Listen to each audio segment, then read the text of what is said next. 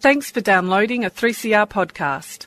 3CR is an independent community radio station based in Melbourne, Australia. We need your financial support to keep going. Go to www.3cr.org.au for more information and to donate online. Now stay tuned for your 3CR podcast. Like some food for thought? Tune in to Radical Philosophy with discussions on freedom, happiness, knowledge, evil, and rational argument. With words from Midgley, Caputi, Adams, Stewart, Wolf, and Hagengruber. Let's get radical about philosophy.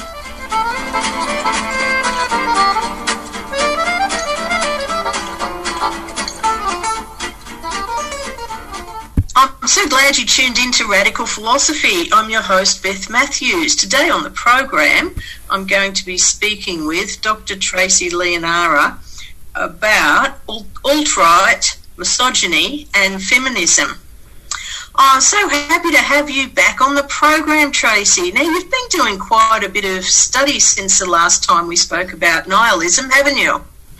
Yes, I have. Um, since then, I've published two books on nihilism, written on other topics in philosophy, and moved around for academic work. Um, Beth, as you know, I'm so grateful for having done that radio um, radical philosophy interview on the radio with you because it helped me jumpstart my career fresh out of my PhD in 2016 you've been doing such incredible work in promoting um, the writings of women philosophers, and I've been a recipient of that generosity. And definitely, the media professionals award from the AAP that you received is truly well deserved. Oh, thank you so much for your kind words. Wonderful to have you on the program, and it, you know it's, it's nice to know that that I'm making a difference. So, um, now, what was it that inspired you to study alt right, misogyny, and feminism? Great. Um, so before I wrote this project on alt-right misogyny and feminism, I published an article about cases of apostasy in extremist groups. So I'm talking about people like Derek Black and Megan Phelps Roper, who were raised by members of the Ku Klux Klan and the Westboro Baptist Church. Derek and Megan did not only leave their hate groups, but they also adopted views that were anti-racist and anti-fundamentalist. In short, they went for the complete opposite of their initial extremist worldviews. Their cases could be understood as radical cases of conversion, and it was interesting to analyze their exit from extremism from a philosophical perspective. And because of that work, I was asked by the editors of the Routledge Handbook for Feminist Bioethics to contribute an essay on the alt-right. So here's a shout out to Professor Wendy Rogers and Professor Stacey Carter, two amazing feminist philosophers in Australia, for this invitation. And initially, I was trying to understand why women would join the alt-right in the first place. It just didn't make sense to me because the alt-right isn't just racist, it's also deeply misogynistic. It thinks that the primary purpose of white women is to bear white children and women choosing what they want to do with their bodies or loving who they want to love gets in the way of that goal. So the fact that women joined the alt-right on the surface just appeared to me as irrational. Why would women champion an ideology that is inherently designed to undermine and oppress them? So that question is interesting in itself. And there are so many reasons why women embrace racist and anti-feminist ideology. Some interesting books include Andrea Dworkin's Right Wing Women, published in 1983, and recent essays by Ellie Portela Pereras and Filipa Melo Lopes. But then I started noticing particularly pernicious alt-right women propagandists. So I'm talking about women like Lana Lokteff, host of the white fundamentalist podcast Radio 314, Ayla Stewart, an American religious blogger who became infamous for the White Baby Challenge. Um, basically, this called on white women to match or beat the number of her children because she's had six. And then there's Lauren Southern, a YouTube celebrity and Canadian white nationalist who rose to fame for promoting the Great Replacement, a conspiracy theory that asserts that Western nations are being replaced by non-European peoples. And she's now working here in Australia as a conservative commentator for Sky News.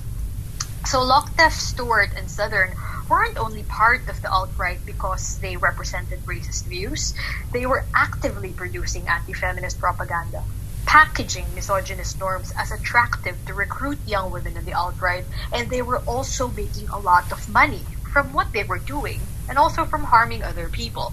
So they are very special cases. They're out there to make things worse for women. But at the same time, they were also being abused for being women. They were getting threatened with rape and violence by their own members and from anti-racists and by anti-racists. And they were being told to stop working, to stay at home and make babies instead.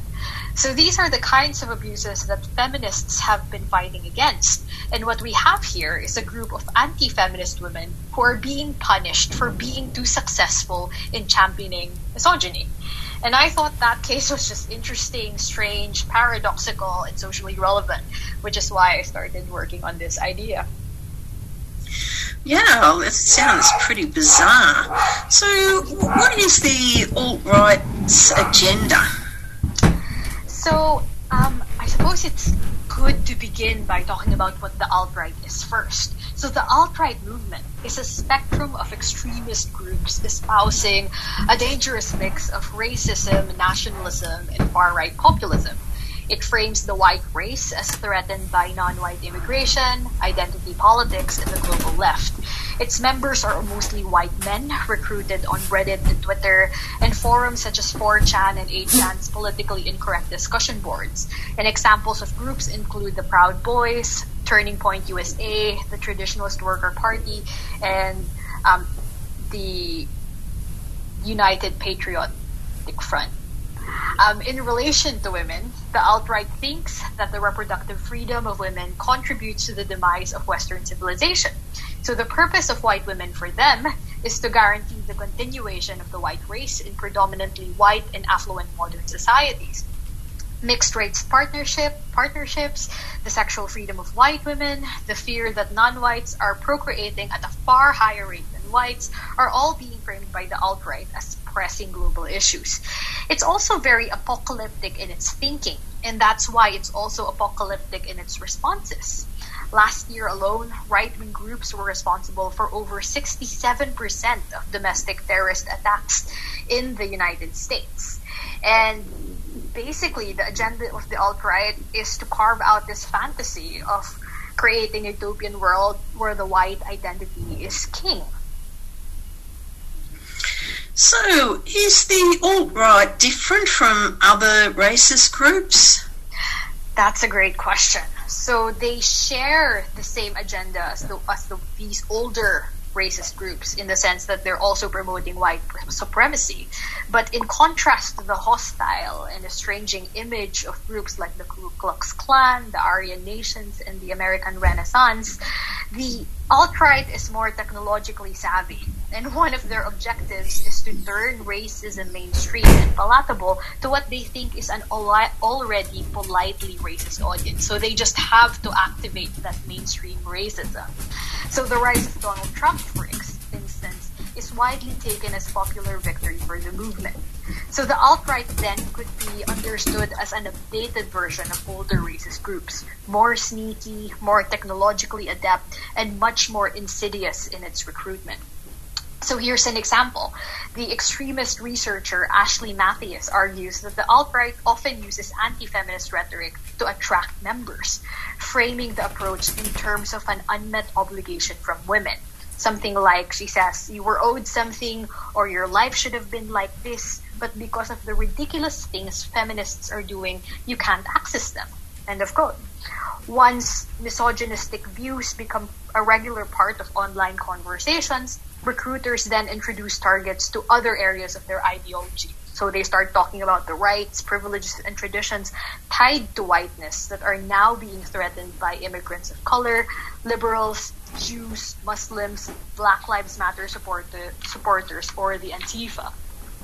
So what this suggests is that the alt-right has a specific view of what white women ought to be, and that we've lost touch of that because of many different reasons. And that view is, of course, related to the traditional image of womanhood upheld by white supremacy. Right. So, could you explain about white supremacist ideas of womanhood? Sure. So, in my work, I follow the writings of the American sociologist Kathleen Blee. And in her work, she talks about two major ideals the goddess victim ideal and the wife mother ideal. The goddess victim ideal captures how women are considered as prey and men as glorified actors in racist groups. White women are depicted as desirable victims and in need of protection from the white male hero. So Blee says you have neo-Nazi and Klan groups issuing mountains of cartoons, flyers, lyrics, and articles that portray African American men as rapists and victimizers of young white women, Nordic-looking goddesses as the archetypes of white womanhood. And in this narrative, white men are the only ones who can act and destroy the imagined threat. White women, epitomizing beauty and purity and gentleness, are considered defenseless. The wife mother ideal is a very familiar one to us. It is part of the patriarchal story in which men are the providers and heads of the family who have lives and identities independent from the family. Women, meanwhile, are the carers and nurturers at their best in the domestic sphere and when they are shielded from the worries of the outside world. In the racist patriarchy, women are expected to devote all their energies to raising good white children, considered as the most vulnerable members in the future of the white race. And this is the kind of image that emboldened conservative women, led by Phyllis Schlafly, to rally against the second wave feminists and defeat the Equal Rights Amendment in the 1970s. And interestingly, the alt right mirrors this pattern. Lana Lokteff, Ayla Stewart, and Lauren Southern offer curated versions of the wife, mother, and goddess victim ideals suited to the alt-right taste.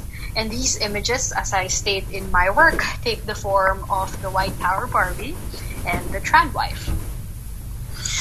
So that brings me to my next question. Could you explain what is meant by the term white power Barbie?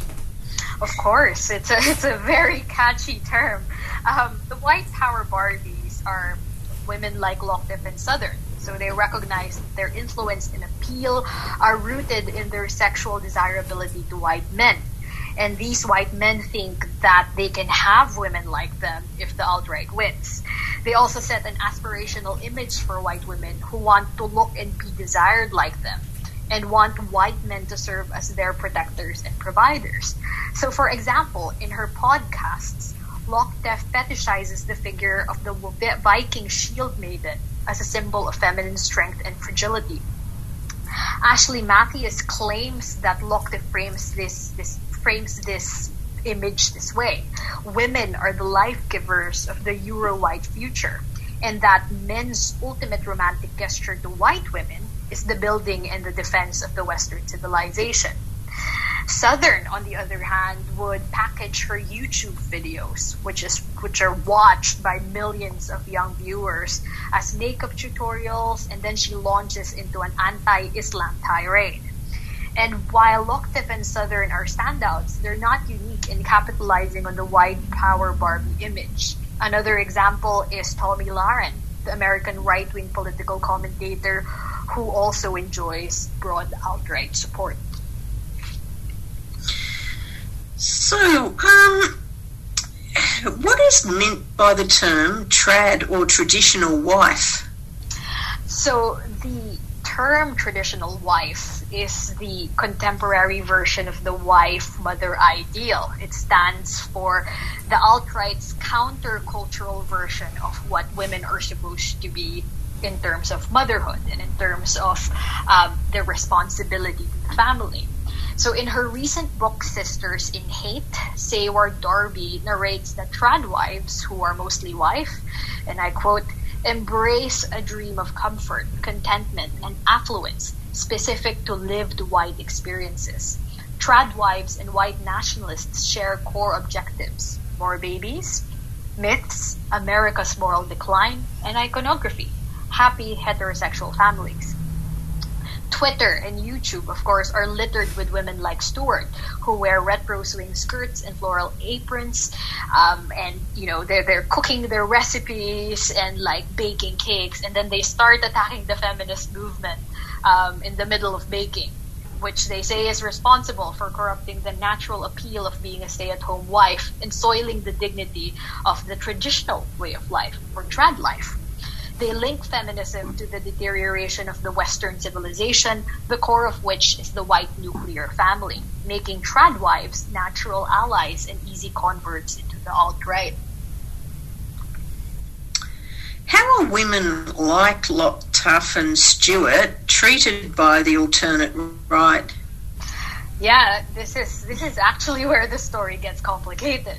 Because all white power Barbies and trad wives are simultaneously perpetrators and targets of misogyny. While guilty of mongering and profiting from hate, they're also being punished for being too successful in this effort.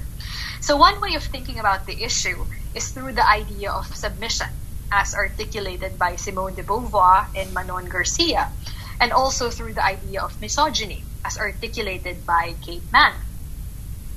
Manon Garcia's We Are Not Born Submissive, which has been recently translated from French, subverts our contemporary understanding of gender by exploring the idea of submission. When women submit to patriarchal standards, they don't do it passively. They do a lot of things that exhibit agency and even promote their own subordination. And as Beauvoir puts it, a woman can derive, and I quote, satisfaction from her role as the other. End of quote. So when mothers tell their daughters to tolerate their husband's infidelity or to give up their careers for their husbands, they are supporting anti-feminist views. But they consent to this because this kind of life is the version that wouldn't be abused or punished so much in a sexist society. So here the story is sacrifice is inevitably a woman's destiny. And this is what trad wives represent. Kate Manne's Down Girl defines misogyny as the hostility that women experience in patriarchal social arrangements. Women experience misogyny when they fail to give what she calls feminine coded goods. So examples of that are attention, affection, admiration, sympathy, sex, and children. Manne also argues that women experience retaliation when they receive masculine coded goods. Goods such as power, prestige, public recognition, rank, reputation, honor, face, respect, money, and other forms of wealth, like hierarchical status or upward mobility. And the fact that white power Barbies, in particular, are able to enjoy wealth, fame, and power in virtue of them being women makes a lot of white supremacist men very uneasy. So alt-right women, in short, I argue, play a curious and ambivalent role. As white, they are members of the alt-right in-group, indispensable to the overall success of the racial patriarchy. As women, they are, in Beauvoir's terms, othered. Their value lies in their capacity to breed white offspring. All of their other human freedoms and possibilities to have a political life, to pursue their careers, to be educated, to be a philosopher or a radio show host, for instance. They're all superfluous in the racist patriarchy. They are non essential to the conception of a good life for a white woman or for any woman. And the hybrid status of white women may help explore how feminism may participate in dismantling this racist ideology. Failure to stick with the patriarchal script and the appropriation of what Manne calls masculine coded goods like rank, power, and prestige and money can bring about acts of misogyny as punishment. That's why these women get rape threats on a daily basis and get criticized for aspiring to become famous. So, for example, Lokteff co-owns and manages the far-right multimedia company Red Ice, which makes her a very successful businesswoman. In her mid 30s, she was constantly being attacked by her own members for prioritizing her career and for failing to produce white children. Now she has had two kids. Southern even admitted to financially supporting her ex-partner George Hutchison, who is also a white nationalist. In an interview when she was 22 years old, her boyfriend interjected and reminded her on camera that she needs to serve her country and bear white children. So alt-right women, therefore, are perpetrators and victims of misogyny. I think it's perfectly okay to hate them, but it's important to see that it's also misogyny that gets them to leave. Yeah, how does this misogynistic abuse impact on the women of the alt right? So, what makes the alt right susceptible to feminist intervention, as I argue in my work, is that it is strongly reliant on the invisible and the invisible economic labor of alt right women. So, compared to previous iterations of white supremacy, where white women were supported by their husbands and they worked for free in the 60s and 70s.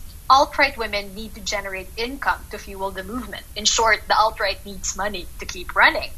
So, a growing pattern in the alt right is that the women earn the money while the men sit down and generate and distribute harmful propaganda. As a reformed Identity Europa member stated, and I quote, like 70% of the time, the women earn the money and the men are only doing the podcasts. And they do podcasts about how women shouldn't have jobs. End of quote. So, in short, the conditions of possibility for the alt right's rapid rise and its ability to recruit people in its ranks are dependent on the labor and the freedom of the white women that the culture seeks to eliminate. So, Lokteff, Southern, and Stewart are not supposed to exist at all in the future patriarchal alt-right dystopia that they're pandering. Women members of the alt-right, um, and this is how they're responding, they're now starting to pick up on this absurdity and have been leaving the alt-right. And even when women don't completely break ties with the alt-right, they disassociate from political work. And this can have negative consequences if you're a good recruiter. So, for instance, Southern withdrew in 2019 after being constantly sexually harassed, both from within the alt right and outside the alt right. So while she remains a public figure here in Australia, she is not as active and has even expressed mild remorse for the harm she's caused against women and against other people. Yeah, it's a real contradiction, isn't it? The, these it women is. are saying, "Don't you know? You shouldn't have a job, but but I've got one." Can you explain about the exit cases of women from um, these extreme groups? Of course, it's uh, these cases were actually some of the cases that inspired me to lead the work towards this direction. Because the idea that women can participate in challenging hate and challenging extremism isn't new. It's often because women are treated poorly or are being abused by group members. They start finding cracks in their ideology. So, one example is Megan Phelps Roper. Um, she says in her autobiography that her exit from the Westboro Baptist Church was influenced by the resentment directed at her mother and herself by other male members of the group. When their grand her grandfather, Fred Phelps, grew unable to fulfill his role as their leader, Sharon Phelps Roper stepped up, a change accompanied by Megan's popularity as the church's representative on social media. Men in the group intervened with reminders about women's rightful place in religion they're only second to them, who are the church's natural and destined leaders. Because of this and for many other reasons, Megan left the group in 2012. Also, women have helped dismantle organized crime syndicates like the Italian mafia, which, like the extremist alt right groups, have been responsible for a culture of violence. This is super interesting. Six members of the Calabrian Ndrangheta are serving life sentences in jail for the murder of Lea Garofalo, who is the ex-partner of Carlo Cosco and also one of her killers. She broke off with the mafia and cooperated with the police under witness protection. And it was their daughter, Denise, who testified against her own father in court, which led to his conviction. And since then, Italian prosecutor, prosecutor Alessandra Cerreti has been successful in convincing women to testify against their own family members and share evidence of crime, with the view that women led deeply unhappy lives in the social organization of the mafia. And I quote, each family was a miniature fiefdom in which women were little more than vassals of family honor. Fathers married their daughters off as teenagers to seal clan alliances. Women who did not uphold exacting codes of respect were beaten, often in the street.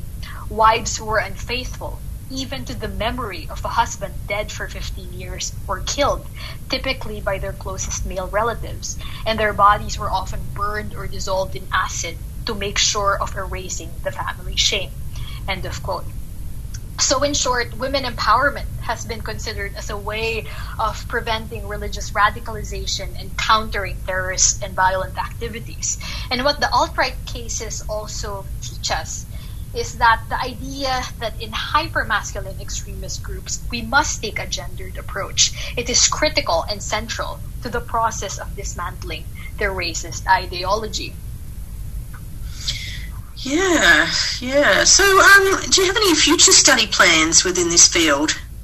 Um, so I have um, a book chapter version of this, which is appearing in the Feminist Bioethics Handbook. I hope to turn this into a journal article which really outlines the philosophical arguments behind this idea. And hopefully by next year, I'd also like to write something about um, fanaticism in women. Women fanatics. It just sounds so extreme and so radical, which fits the topic of your radio show, Beth. yeah, it does. So, where, where can people um, can people read this online? Your article?